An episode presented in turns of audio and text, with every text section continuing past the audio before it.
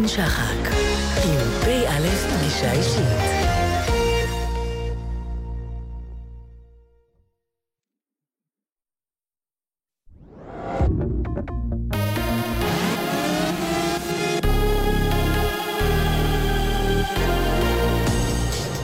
גלי צה"ל השעה שמונה, שבוע טוב, כאן הוא משלב עם מה שקורה עכשיו. צעיר בשנות ה-30 לחייו נהרג לאחר שנורה ברחוב הדודאים ביפו. הוא הובא לבית החולים וולפסון, שם נקבע מותו. כוחות משטרה הגיעו למקום ומבצעים כעת סריקות לאיתור חשודים. כתבתנו פיי גוטמן מעדכנת כי הרקע לאירוע פלילי וכי חקירה נפתחה לבירור הנסיבות. מכת ההוריקן הרווי בטקסס, רינת אלטין תושבת יוסטון סיפרה כי חיי השגרה במדינה משותקים. בריאיון לעידן קבלר בתוכניתנו שיש שבת אמרה, בתי הספר נסגרו כבר מיום חמישי. בחנויות ובמכולות חסר ציוד בסיסי כמו שתייה וקופסאות שימורים. אנחנו צפויים להישאר בבתים עד שהסופה תחלוף, לדבריה. ההוריקן נחלש עוד בשעה האחרונה, ובקרוב יהפוך לסופה טרופית. על פי השירות המטאורולוגי כי ביוסטון הסופה עלולה להכות בעוצמה אזורים שלמים ואף לגרום להצפות ענק. תקלה עולמית ברשתות החברתיות פייסבוק ואינסטגרם. גולשים רבים ברחבי העולם טוענים כי אינם מצליחים להתחבר אל הרשתות החברתיות או לטעון אותן בדפדפן. נכון לשעה זו פייסבוק לא הגיבה על הדיווחים ולא ציינה את מקור התקלה. כתבנו עירד עצמון שמייר מזכיר כי זו הפעם השנייה השבוע שבה גולשים מתלוננים על בעיה בחיבור לפייסבוק לאחר שתקלה דומה התרחשה ביום רביעי. פעוטה בת שנה וחצי מהיישוב שגב שלום מתה אחר הצהריים לאחר שנפגעה בעת ששיחקה סמוך לביתה. היא פונתה למרכז הרפואי סורוקה בבאר שבע, שם נקבע מותה. בני משפחתה של הפעוטה מסרו כי מצאו אותה מחוסרת הכרה בנסיבות בלתי ברורות. כתבנו רמי שני מוסר כי האירוע בבדיקה. בספורט, חמישה ימים לפני אליפות אירופה בכדורסל, נבחרת ישראל הובסה במשחק ההכנה האחרון נגד נבחרת בריטניה, 84-65. הנבחרת סיימה 11 משחקי הכנה במאזן של תשעה ניצחונות ושני הפסדים. כתבנו אופיר יונתן מזכיר כי בחמישי הקרוב תחל אליפות אירופה שתתקיים בארץ במשחק נגד נבחרת איטליה. מזג האוויר עומס חום כבד שיימשך גם בתחילת השבוע. אלה החדשות שעורך אייל שוח.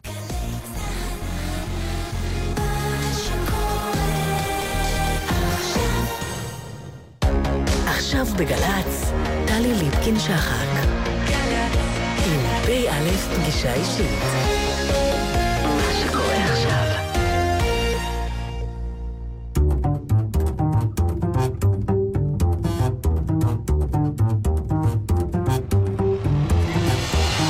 כמה דברים שאתם צריכים לדעת על תת-אלוף גיא חסון. הוא נולד בשנת 1972, גדל בקריית ים, ובשנת 1990 התגייס לחיל השריון כלוחם בגדוד 195 בחטיבה 500. בהמשך יצא לקורס קצינים ושב לגדוד כקצין צעיר. בשנת 2001 מונה למפקד גדוד 195, ובתקופתו כמג"ד פיקד על גזרת חומש ובית לחם באינתיפאדה השנייה. לאחר מלחמת לבנון השנייה מונה לקצין אג"ם של אוגדה 162, המשיך כמפקד חטיבה 130, חטיבת המילואים בשריון, ובנוסף היה מפקד המרכז לאימון מפקדות חטיבתיות במרכז הלאומי לאימונים ביבשה. בשנת 2013 מונה למפקד חטיבה 460, ובמהלך מבצע צוק איתן פיקד על כוח החטיבה שלחם באזור צפון רצועת עזה ובאזור ח'אן יונס. שנה לאחר מכן יצא לשנת לימודים בצבא ארצות הברית. תת-אלוף חסון הוא בוגר תוכנית אופק במכללה לפיקוד ומטה, בעל תואר ראשון בלוגיסטיקה וכלכלה מאוניברסיטת בר אילן ותואר שני מאוניברסיטת חיפה. לפני כשנה מונה לתפקיד קצין השריון הראשי, תפקידו הנוכחי. הוא נשוי, אב לשלושה, ומתגורר ביישוב שמשית.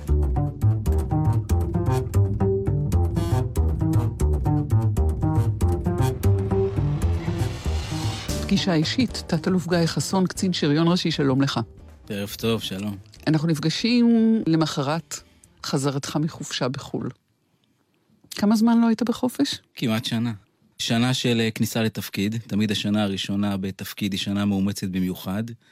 בעיקר כדי ללמוד את העניינים, לראות את המאמצים ולכוון את המערכת כולה. חפשנו אה, שבוע, שבוע תמיד הוא שבוע מקסים עם הילדים, וגם השבוע הזה היה שבוע מהנה במיוחד. קשה לחזור?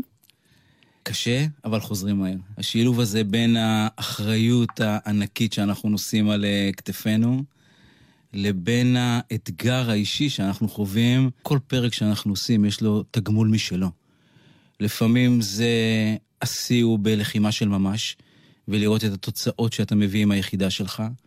לפעמים השיא הוא בפעילות מבצעית, ולפעמים השיא הוא בלהשאיר את האנשים הכי טובים איתנו במערכת. סיימנו ממש באחרונה את עונת הגיוסים, גיוס יולי-אוגוסט. לא היו תקריות של סירוב, כמו בגיוסי נובמבר, אבל נדרשת עבודה. לא מובן מאליו שאנשים הולכים לשריון. מה שאתה אומר לי עכשיו, איך אתה מעביר להם? לאחר שאנחנו עשינו אה, הערכת מצב אמיתית וכנה, להבין למה בחרו בנו פחות, הבנו שהדבר המרכזי ביותר או היכולת שלנו, של המפקדים והלוחמים המשרתים היום בחיל השריון, לספר את הסיפור שלנו. קודם כל לעצמנו, ואחר כך גם לאנשים האחרים. ואני שמח להגיד שבאמת שני המחזורים האחרונים הם שני מחזורים יוצאים מן הכלל. גם ברצון של האנשים להצטרף לחבורת הלוחמים, ובתוך זה להיות חלק מחיל השריון. היכולת לספר את הסיפור בלי לקחת את הטנק הביתה, הוא אחד האתגרים הגדולים שלנו. ועשינו בזה והשקענו בזה במאמצים גדולים, כמו למשל, לנגוע כמעט בכל אה, מלש"ב, אה, רגע לפני שהוא מגיע אלינו ממש בבית עם הוריו, ללכת לבתי ספר ולמכינות, לעבוד ברשתות החברתיות, ובעיקר, בעיקר לספר, כי יש פה סיפור מדהים של אנשים מדהימים שמסוגלים לקחת את היכולות האישיות שלהם ולמצות את פאר הטכנולוגיה, שאיתו אנחנו אה, מתמודדים ומתכוננים למלחמה. לפני שתגיד מהו הסיפור שאתה מספר, או תספר אותו, אני אשאל אותך מה אומרים לך.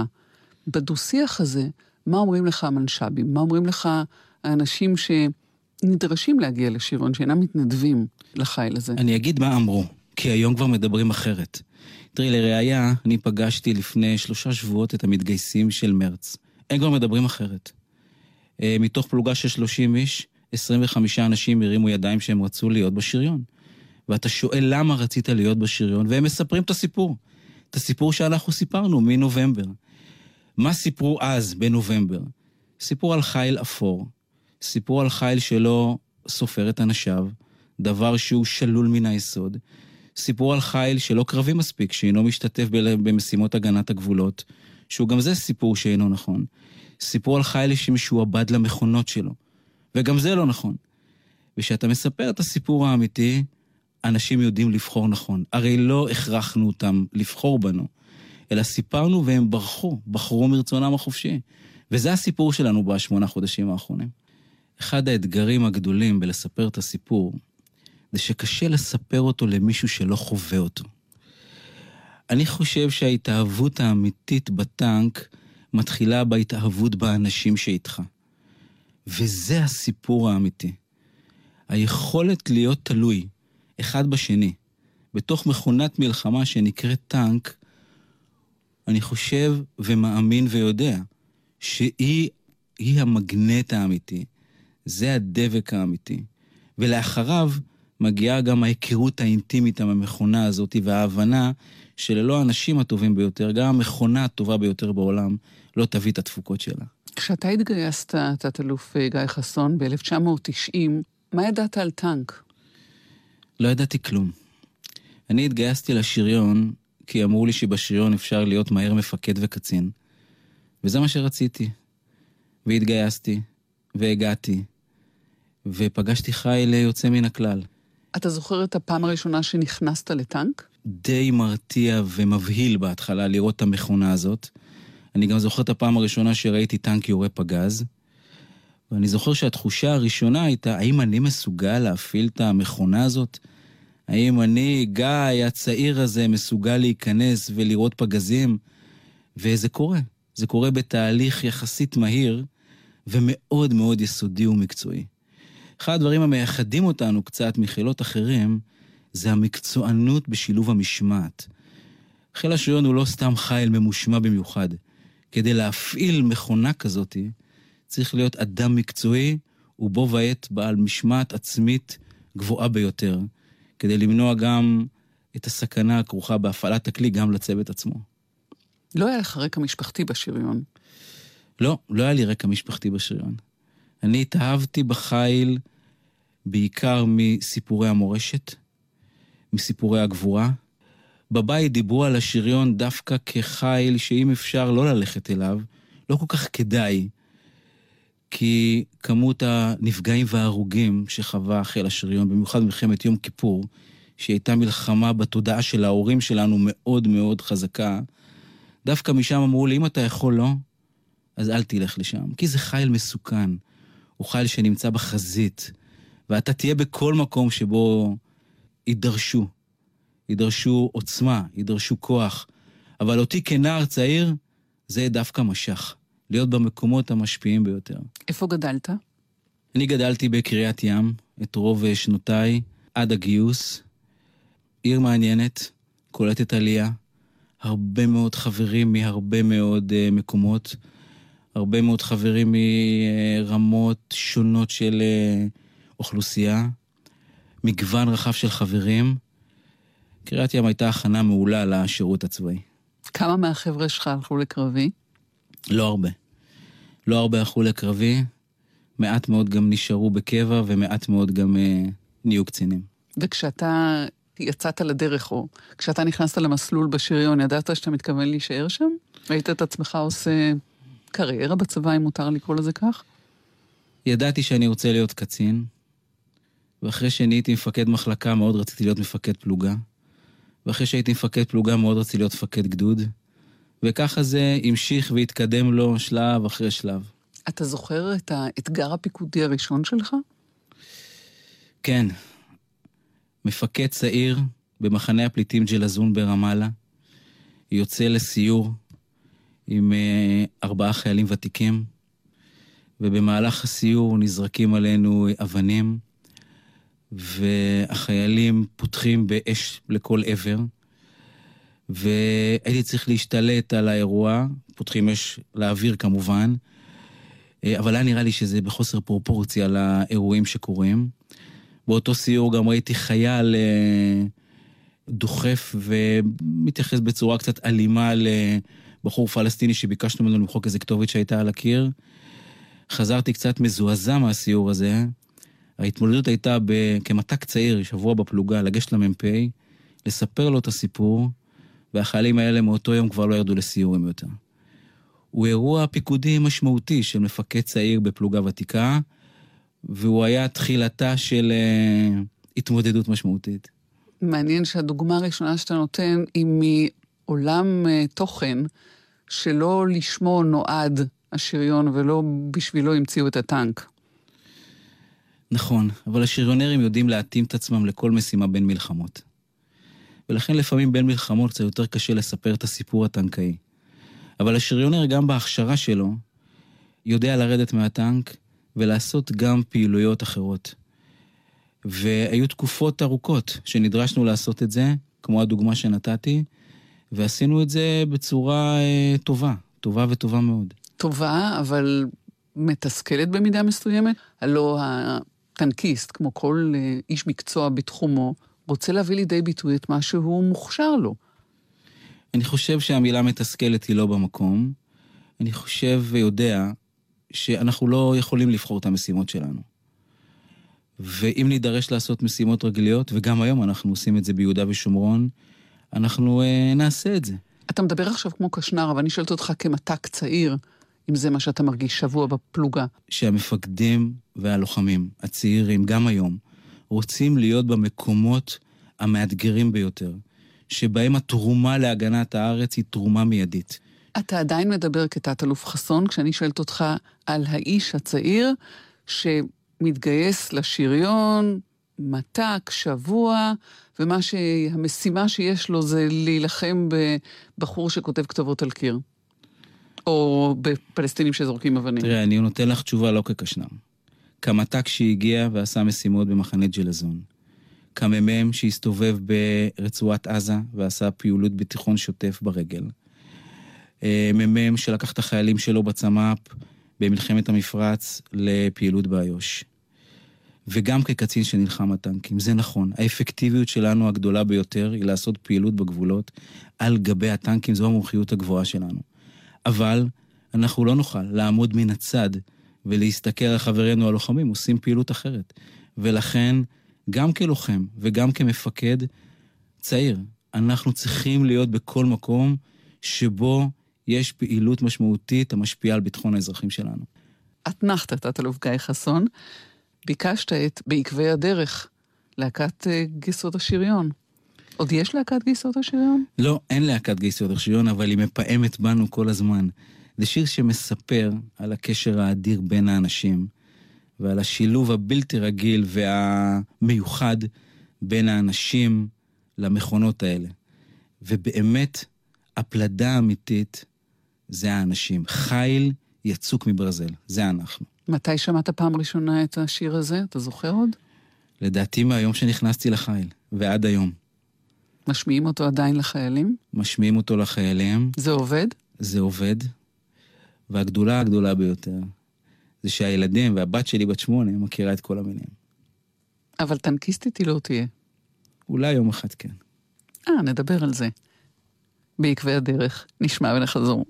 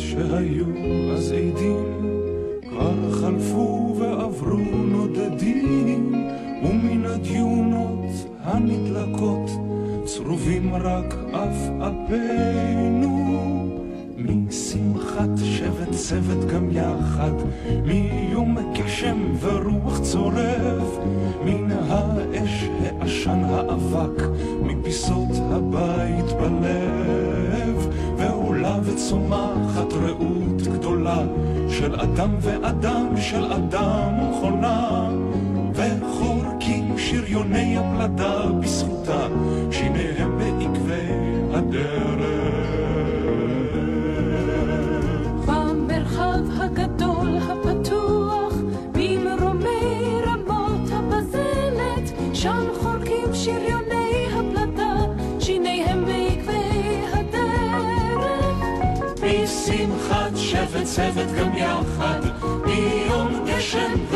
צורב, מן האש העשן האבק, מפיסות הבית בלב, ועולה וצומחת רעות גדולה, של אדם ואדם, של אדם ומכונה, וחורקים שריוני הפלדה בזכותה, שיניהם בעקבי הדרך.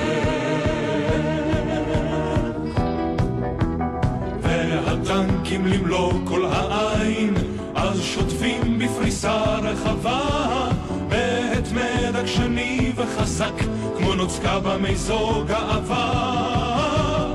בשמחת שבט צוות גם יחד, מיום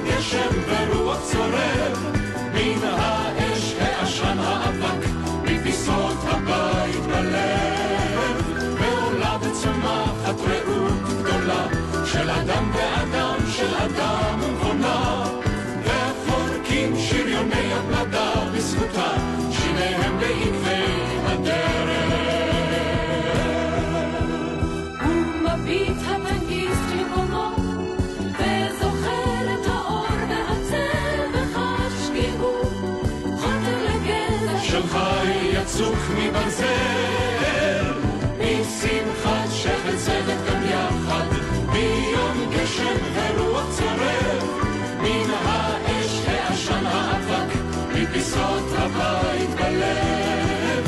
ועולה וצומחת רעות גדולה של אדם ואדם של אדם מוכנה.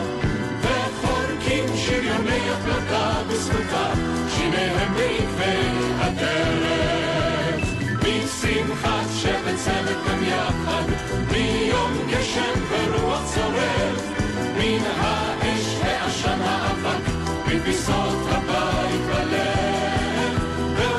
וצומחת רעות גדולה, של אדם ואדם, של אדם ומכונה. וחורקים שריוני הפלדה בזכותה, שיניהם בעקבי הדרך. בשמחת שבט צוות גם יחד, ביום גשם ורוח צורף, מן האש ועשן האבק,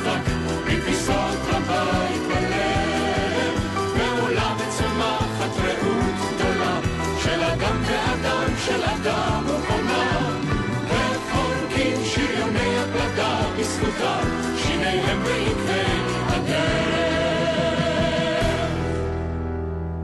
פגישה אישית, תת-אלוף גיא חסון, קצין שריון ראשי. הטנק, הטנק הוא סוג של בית, אבל הוא גם יכול להיות בוגדני, יכול ללכוד אותך, שזה אחד האיומים אה, של מי שמגיע לשריון. קרה לך שהטנק בגד בך? תראו, היו מקרים שבהם אה, הטנק לא הצליח לשמור על אנשי הצוות שלו. למרות שהיכולת לשמור על אנשי הצוות תלויה גם בטכנולוגיה שהטנק מביא, וגם ביכולת של אנשי הצוות למצות אותה. היה אירוע בשנת, אירוע מבצעי בשנת 2003 ברצועת עזה, שבו אה, טנק שלנו, בתקופה שהייתי מג"ד, יוצא לפעילות מבצעית ברצועת עזה, עולה על מטען רב עוצמה שחודר את אה, גחון הטנק, וארבעת אנשי הצוות אה, נהרגים. אלה סוג האירועים שלפעמים גורמים לך לראות האם אפשר היה לבנות את הטנק טוב יותר, האם אפשר היה לתכנן אותו טוב יותר. ואירועים מסוג אלה הם אירועים שתמיד לוקחים אותנו לשני כיוונים. הטכנולוגי, דוגמה נוספת לכך הייתה מלחמת אה, לבנון השנייה עם ירי הטילים, היום אנחנו נמצאים במקום אחר. והטכניקות והתרגולות שלנו, האם הן מתאימות ונכונות, והאם אפשר היה למנוע על ידי החלטות אחרות, על ידי תרגולות אחרות, גם אירועים מסוג זה. מה עבודת השיקום שעושה מפקד, מג"ד, אחרי אירוע כזה? הדבר המרכזי זה להבין מה היה שם. מה קרה באירוע, כדי לראות שאין עוד טנק אחר שקורה לו אותו דבר. וזאת החרדה המיידית שמפקד נקלע אליו. לראות איך הוא מהר מבין מה היה, כדי מהר לספר מה קרה, ולהפיק את הלקחים כדי לראות שעוד אחד כזה לא קורה. הדבר השני זה להכין ולהתכונן למפגש המשפחתי עם משפחות הנופלים. מפגש אה, מאוד מאוד אה, מאתגר, כואב, טעון, כל מילה שתשימי מתאימה לעניין הזה, אבל גם אליו צריך להתכונן ולדבר. אה, לדבר בו על מה שהיה, והתחושה הזאת היא שלא הצלחת להחזיר את הבנים הביתה, היא תחושה שאיתה אתה נכנס למשפחה וצריך לדעת לדבר עליה. והחלק השלישי היא היחידה עצמה. איך אוספים את החברים, איך מדברים עם המפקדים, איך מכילים את האירוע מצד אחד, אבל ממשיכים מהר קדימה לפעילות הבאה מצד שני. איך אתה מחזיר אותם לטנקים? אני חושב שברגע שהם מבינים מה היה, הם חוזרים. והיכולת שלנו לספר מה היה, ולהבין שיש פה התמודדות עם אויב שתמיד ינסה לעשות הכל כדי להפתיע אותנו ולפגוע בנו, היא זו שגורמת להם להיות נחושים יותר, להתכונן יותר טוב, והכי חשוב, אחד הדברים המרכזיים שאנחנו עושים באירועים כאלה, זה מוציאים מפקדים לפנים. מג"ד שיוצא לפעילות, מ"פ שיוצא לפעילות, קצינים על הכלים, כדי להראות שאנחנו שם ואנחנו מסוגלים לאתגר ולאיום. מה שמזכיר לי את הדילמה הנצחית בין אה, חשוף בצריח לבין אה, נשמר כדי שלא לאבד אנשים, ובטח כדי לא לאבד מפקדים שאתה זקוק להם בשעת קרב. נתקלת בדילמה הזאת באמת? יש שיח על מיקום המפקדים כל הזמן. אני אספר על עצמי. במבצע חומת מגן הייתי בין הטנקים הראשונים שנכנסו לאזור אה, חוות המולד, שם נלחם הגדוד. וכשהייתה בעיה, הפכתי ממג"ד למת"ק המוביל. לא הייתה דילמה. במבצע צוק איתן, בו פיקדתי על חטיבה 460, מצאתי עצמי הולך פנימה והחוצה כל הזמן. נמצא עם הכוחות במהלך היום, מפקד עליהם מקרוב, רואה אותם, הם רואים אותי, מדברים על הדברים, לומדים, ובגלל קווים קצרים יוצא למפקדה, לומד על תמונת המצב הרחבה, כי בסוף מח"ט צריך להכיר את התמונה כולה. אני חושב שבדרג המג"ד והמ"פ אין דילמה. הם בחזית, הם היו בחזית, הם עשו את זה גם במלחמות לבנון השנייה, והם עשו את זה לאורך כל העימותים ברצועת עזה. כלומר, חשוף בצריח זה ערך? חשוף בצריח הוא ציווי. הוא ציווי. אתה לא צריך להיות חשוף איפה שלא צריך, אבל אם אני לוקח את הדמות של מפקד הטנק, העומד בצריח הטנק ומסתכל סביב, רואה את התמונה ורואים אותו, הוא חלק מהציווי. הוא חלק מהציווי של אנחנו ביחד. המפקד נמצא, רואה ומקבל את ההחלטות הנכונות ביותר, חש את הקרב עד כדי סיכון חייו. אתה יליד 1972, שנה לפני המלחמה שנרשמה כקשה בתולדות אה, חיל השריון, מלחמת יום הכיפורים. ולא באמת נלחמת במלחמה שכמותה כבר לא יהיו לנו. מה אתה באמת יודע על מה שהיה ועל מה המשמעות של זה? אם הייתה איזו דמות מפתח אחת, דמות מופת אחת, שהיית יכול לדבר איתה עכשיו, זה מישהו מהתקופה ההיא? כן, אני הייתי בוחר בטאליק. גם בשנה האחרונה, כקצין שריון ראשי, שמתעסק הרבה עם המוכנות המיידית למלחמה של היחידות שלנו, אבל גם מנסה להמריא ולראות איך החיל הזה יראה עוד עשר שנים.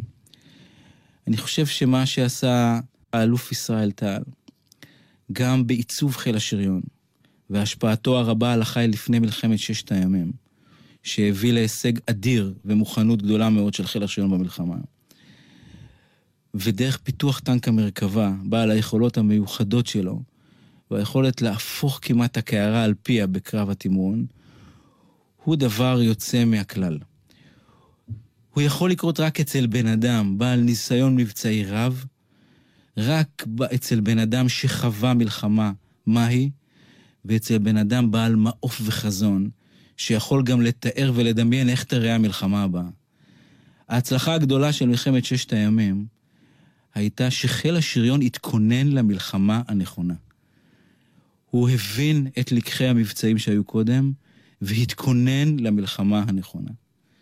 מה שהציל את מדינת ישראל והביא את חיל השריון להישגיו ביום כיפור, הוא האימונים הנכונים. חיל שהתאמן כמו שצריך, הוא היה חיל שהצליח גם במצב הקשה ביותר שלו להביא להיפוך הקערה. ואלה דברים שאותי אה, מרשימים באופן אה, מיוחד, כי זה האתגר שלנו, להתכונן למלחמה הבאה. המורשת שלכם מורכבת מקיר זיכרון ענק בלטרון, ביד לשריון. אנחנו מכירים את הכוח של זיכרון הנופלים לבניית האתוס. אבל תן לי משהו על החיים. תראה, אני תמיד מספר על הדור שלי. מי זה הדור הזה? זה דור שגדל פה אחרי אה, יום כיפור, את ציינת את זה. דור שלא מכיר מה זה איום קיומי מהו. על בשרו, לא מכיר. דור שגדל לתוך מלחמת טרור של ממש, להגנת גבולות. בלבנון זה היה משמעותי עוד יותר. במבצעים, דור של טנקיסטים שמחפש יותר אנשים מטנקים. דור שהתפקיד שלו זה לראות שלא חוזרים אחורה למלחמת יום כיפור, אלא צועדים קדימה. דור שצריך להתאים את הלקחים מהמלחמות של אז למלחמות של היום. דור שצריך לקחת את הטנק הזה, שהיה שיא הטכנולוגיה בתמרון היבשתי, לשפר אותו, להתאים אותו, ושימשיך להיות שיא הטכנולוגיה בתמרון היבשתי העתידי. כי אי אפשר יהיה לוותר עליו. כי עד כמה הטנק, עד כמה השריון הוא רלוונטי למלחמה אסימטרית שאנחנו מנהלים, שעיקרה או חלקים ניכרים ממנה בשטחים בנויים למשל. תראי, את יודעת, התשובה הטובה ביותר זה לראות מה קרה בעשר שנים האחרונות ברצועת עזה. אי אפשר לוותר על הטנקים. מה אנחנו עושים? אנחנו מתאימים את הטכניקות ואת התרגולות שלנו לסביבה המשתנה. והדבר השני שאנחנו עושים בצורה מאוד משמעותית, זה מפתחים את הטנק המתאים ביותר גם לסביבה המודרנית, האורבנית, הצפופה, שבה האויב הוא אויב בעיקרו אויב רגלי. עוד שלוש שנים אנחנו נראה דגם של טנק שקוראים לו מרכבה 4 ברק. הוא טנק שידע לעשות גם וגם. גם לחזור לשטחים הפתוחים, אבל גם להיות מכפיל כוח משמעותי בשטחים הסגורים אל מול האויב שזה הרגע תיארת. טנק עם תחמושות מתקדמות, טנק עם מערכות ראייה מתקדמות, טנק אה, עם הרבה מאוד סנסורים וגלאים, טנק שיהיה מסוגל אה, לראות בצורה אוטומטית, טנק עם הרבה מאוד יכולות, שיאפשר למפקדים שלנו וללוחמים שלנו למצות את היכולות גם בשטחים האלה וגם אל מול האויב הזה. יש ערך שהוא אה, מתחזק בשנים האלה, והוא ערך שמירת חיים. אתה תגיד שהוא תמיד היה, ואנחנו יודעים שיש איזה מתח מסוים בין ערך אה, השלמת המשימה לערך שמירת חיי אדם, וזה ערך שמשתניו, משקלות שלהם משתנים בשיח לפחות, ובסוף גם בפרקטיקה של, של הלחימה שלכם. הטנק הוא גורם שיכול לשמור על חיי אדם, והשאלה עד כמה הוא הופך למין מבצר כזה שאפשר להתבצר בו, לפעמים על חשבון השלמת המשימה. אתה סוגר מדפים, אתה נכנס פנימה, מוריד את הראש, ושמרת על חיי חייליך. תראה, התכלית של הטנק הוא להוות משקל משמעותי מאוד בתמרון היבשתי. לזה הוא נבנה. התותח העוצמתי שלו, התחמושות שלו, והיכולת לתפעל אותו בצורה אה, קלה ומתאימה. כמובן שבלי אנשי הצוות שלו, הוא לא שווה כלום. ולכן באותה נשימה, אנחנו עושים ככל האפשר כדי לשמור על אנשי הצוות מוגנים ככל האפשר. לא רק כדי להציל חיים, אלא בעיקר כדי שהאפקטיביות המבצעית של הכלי הזה תישמר לאורך זמן. וחלק מהעניין הוא השרידות של הכלי ושל האנשים שבתוכו. נשיא אתנחתא, שוב, לבקשתך, תת-אלוף גיא חסון, בוקר יעלה, אילי בוטנר. שיר מקסים, שתמיד מראה לנו שגם אחרי הלילה השחור ביותר, השמש זורחת. והיכולת שלנו תמיד להסתכל על החצי כוס המלאה ולקחת ממנה אוויר, הוא דבר uh, משמעותי. היה לך לילה שחור בשנים האחרונות שהיה קשה לקום ממנו על הבוקר? יש הרבה לילות שקשה לקום מהם. חייו של אה, מפקד ושל לוחם הם רבועים באירועים כאלה, אבל העוצמה של הביחד, וגם השיר הזה הוא דואט, העוצמה של הביחד היא העוצמה שנותנת את הכוח גם למי שיש לו לילה שחור, לאחוז בזה שרואה את השמש של מחר בבוקר. נשמע ונחזור.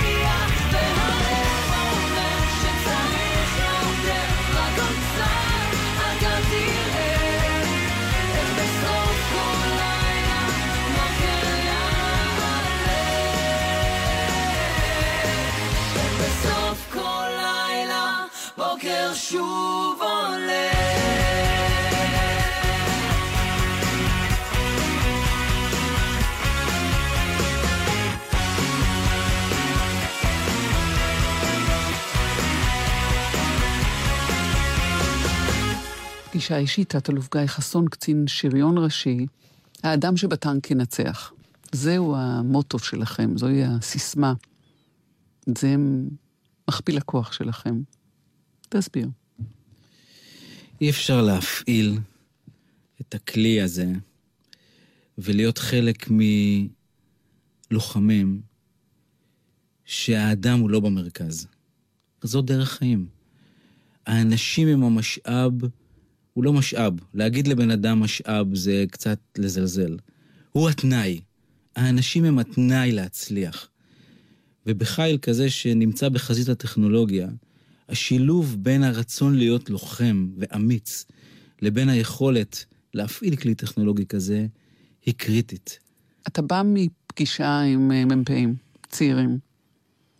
מה מטריד אותם? מה מעסיק אותם? איך אתה שומר אותם שלא לצאת לאזרחות? כשללבוש מדים היום זה לא בלתי מכובד, זה עדיין אה, מדורג גבוה בחברה הישראלית, אבל יש הרבה פיתויים בחוץ. ועלבונות לפעמים בפנים. אני מבין מהם שהם מבינים את חשיבות השירות ואת החשיבות שיהיו מפקדים טובים, הכי טובים שאפשר. אני מבין מהם שהם מתחילים לראות ולהבין את האתגר הגדול שיש באחריות האדירה והטוטלית של מפקד לוחם. והדבר המשמעותי ביותר, שהם מבינים שהם צריכים את הכלים הנכונים בלדעת לשלב את המסע הזה עם המסע האישי שלהם.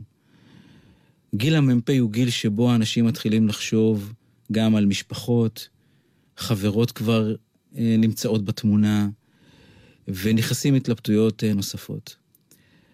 ואני מאמין שהיכולת הזאת, אני הוכחתי אותה, ועוד רבים כמוני הוכיחו, שהמסע המשותף הזה של האדם עם הסביבה שלו, בדגש על המשותף, הוא הכרחי כדי uh, לעמוד בציפיות שלנו מהם ובציפיות שלהם מעצמם. יש להם ציפיות גבוהות מעצמם? יש להם ציפיות גבוהות מעצמם, לפעמים טוטליות מאוד.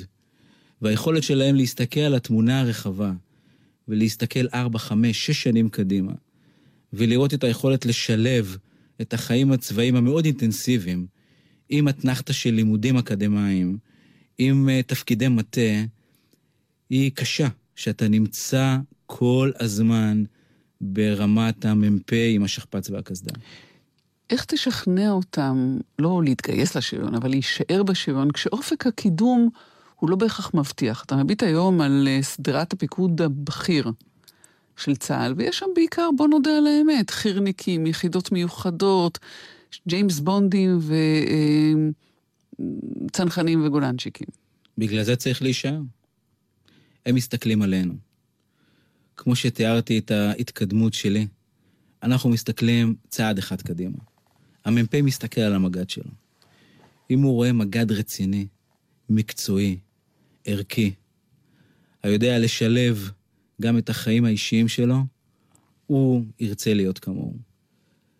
וכך אנחנו בונים את הדורות הבאים, משלב לשלב. אני חושב שהמפקדים שלנו מסתכלים על הערך המוסף שאנחנו מביאים לקרב היבשתי ולתרומה העכשווית והמיידית שלנו לתושבי ישראל. ושהם רואים שיש אתגר כזה, הם נרתמים אליו. היית מח"ט 460, הזכרנו את צוק איתן ותכף נדבר בו, אבל התפקיד המשמעותי אולי ביותר הוא הטיפוח. גידול דור של מפקדים, לוחמים ומפקדים, בתפקיד הזה של מח"ט 460. מה שאמרת להם אז, זה לא לפני הרבה שנים, זה מה זה, ארבע שנים, קצת יותר, לבין מה שאתה נדרש לומר היום. יש איזה פער, משתנה הדור והשיח מחייב טיעונים אחרים? הדור משתנה. אני תמיד אומר להם, לצעירים, שהם דור יוצא מן הכלל. הם יוצאים מן הכלל, אבל הם קצת גורמים לנו לזוז בכיסא. הם גורמים לנו לזוז בכיסא כי יש להם שאלות נוגבות, אני לא שאלתי שאלות כאלה כשהייתי צעיר. אם אין תשובות טובות, הם יודעים לחפש את התשובות במקומות שלהם. והם מחפשים אתגר. ואנחנו צריכים לדעת לייצר את השיח הזה. אם בעבר זה היה פקודות עבור, היום צריך לדבר יותר. אני חושב שאנחנו מצליחים לעשות את הגישור הזה. אה, ארבע שנים זה לא הרבה זמן.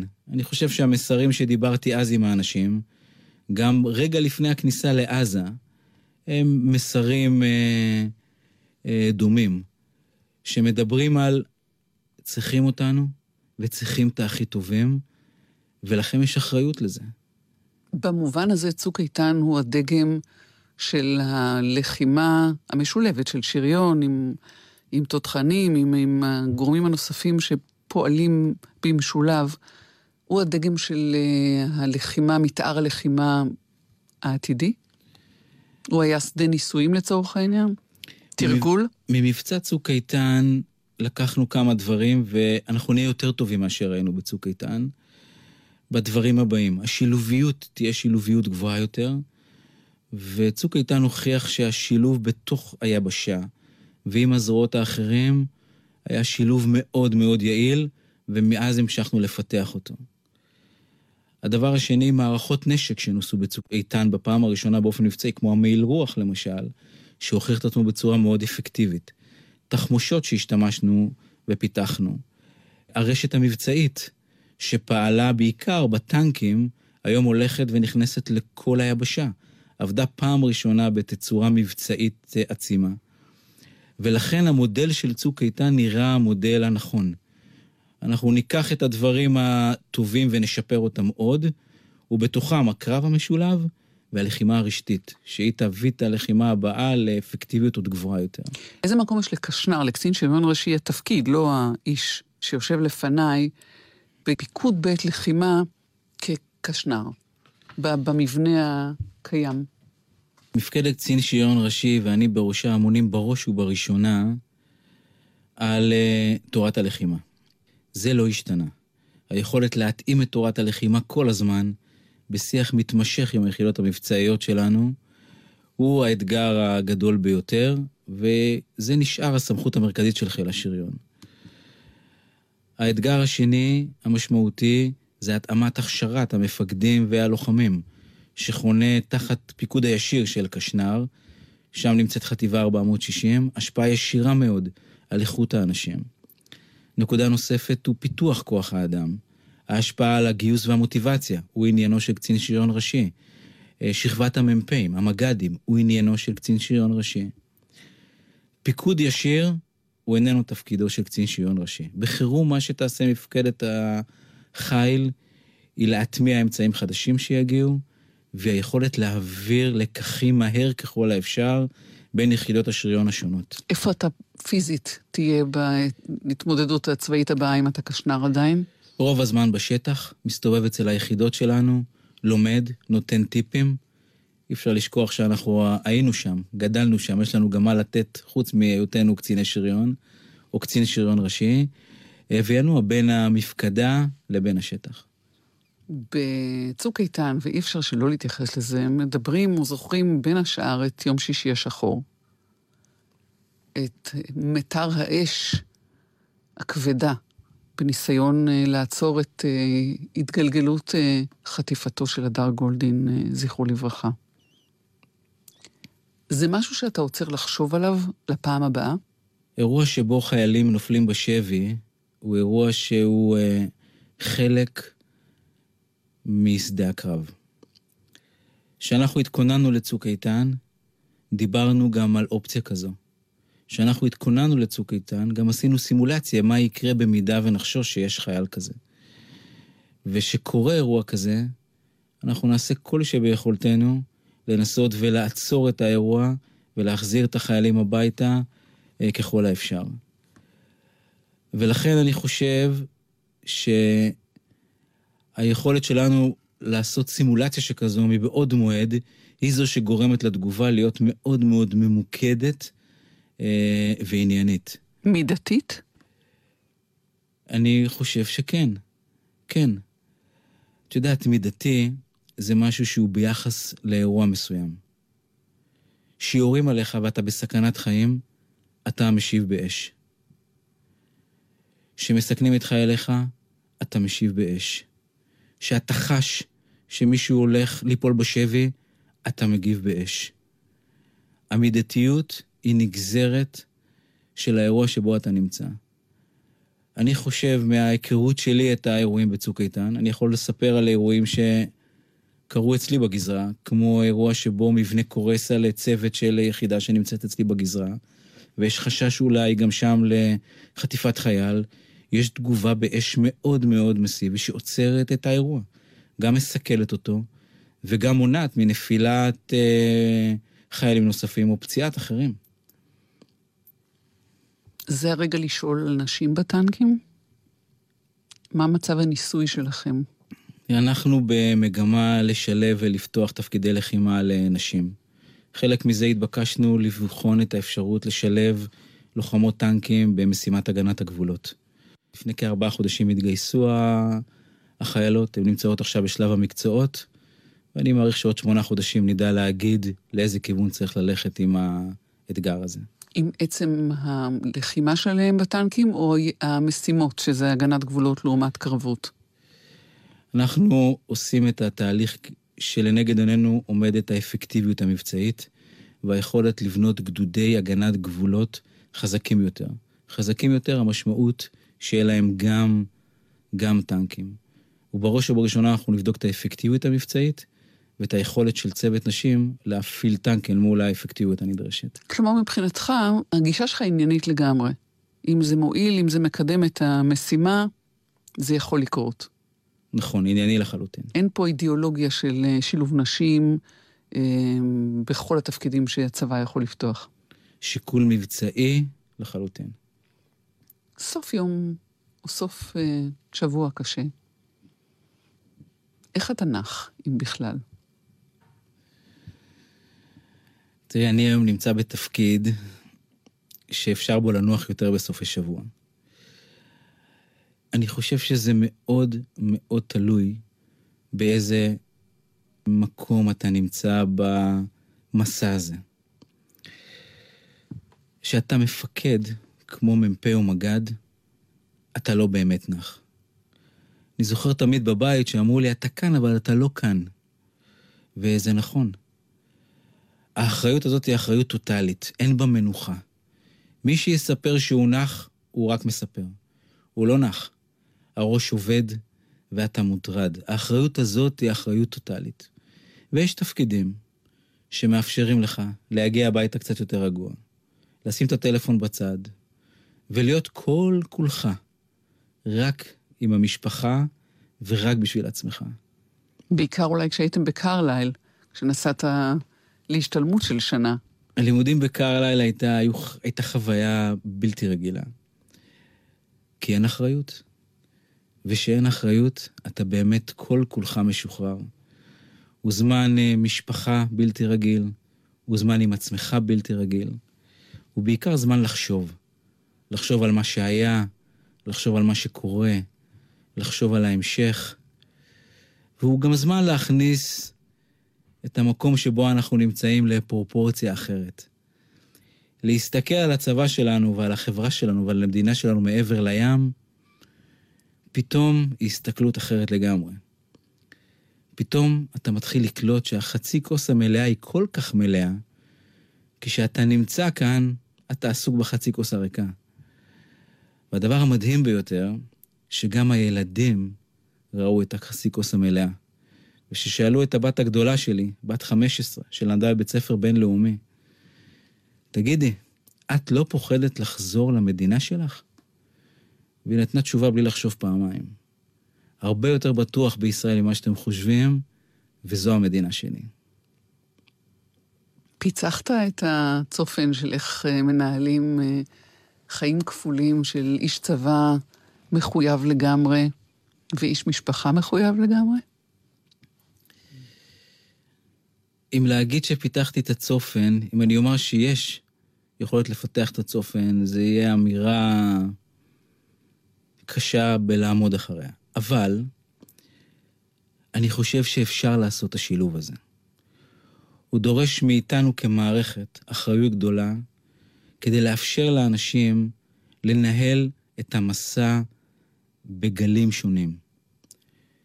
והדבר השני, זה מחייב אותנו כאנשי צבא, לדעת לבחון איפה הגבול הדק, שבו אפשר למשוך את הגיבוי הענק הזה שהמשפחה נותנת, ואיפה הרגעים שבהם צריך להיות שם ורק שם. נכשלת פעם? אני חושב שהרבה פעמים.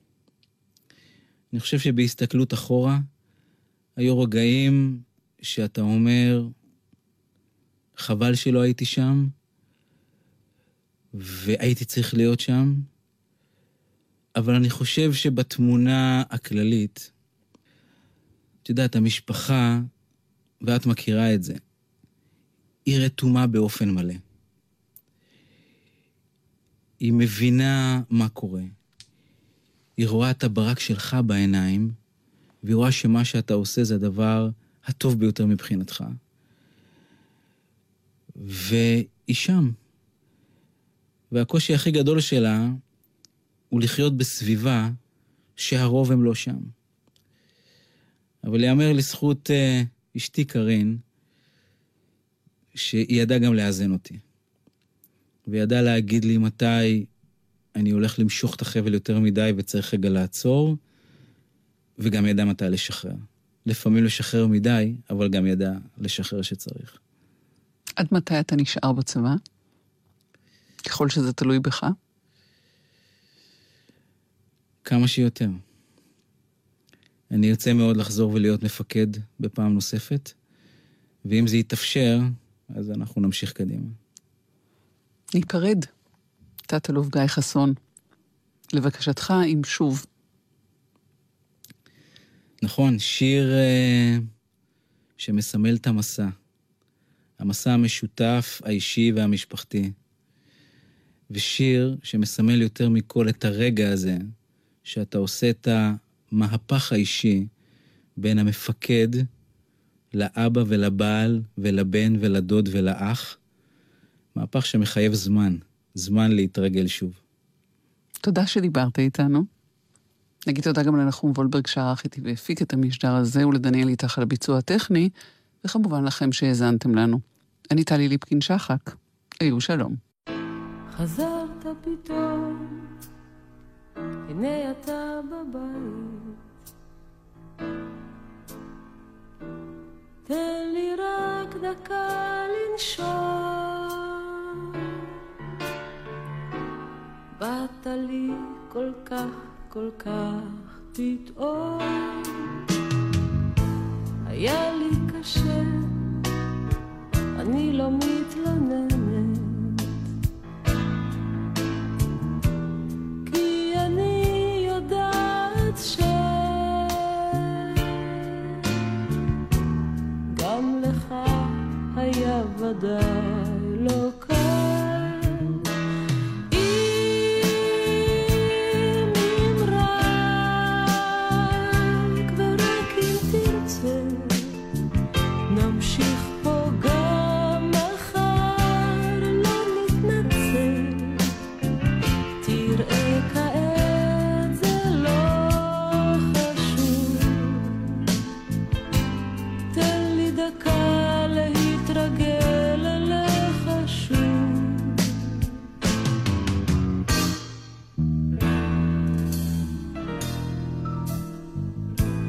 חזרתי פתאום, הנה אני בבית. תני לי רק דקה לנשום. באתי לך כל כך כל כך פתאום. היה לך קשה, ואת לא מתלוננת. את הרי יודעת ש...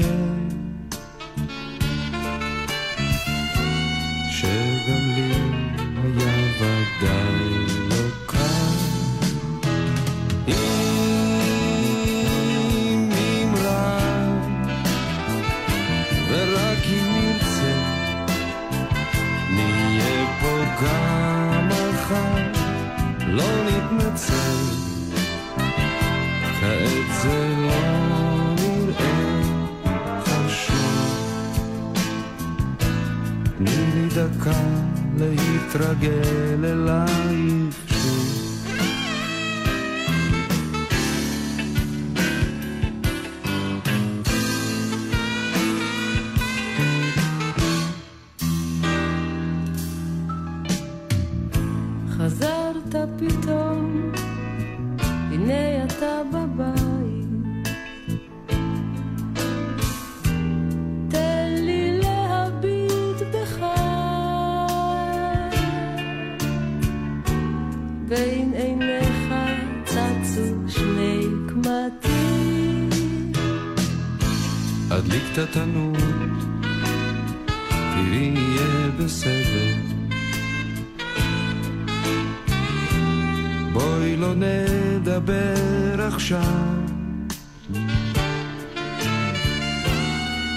יבוא הזמן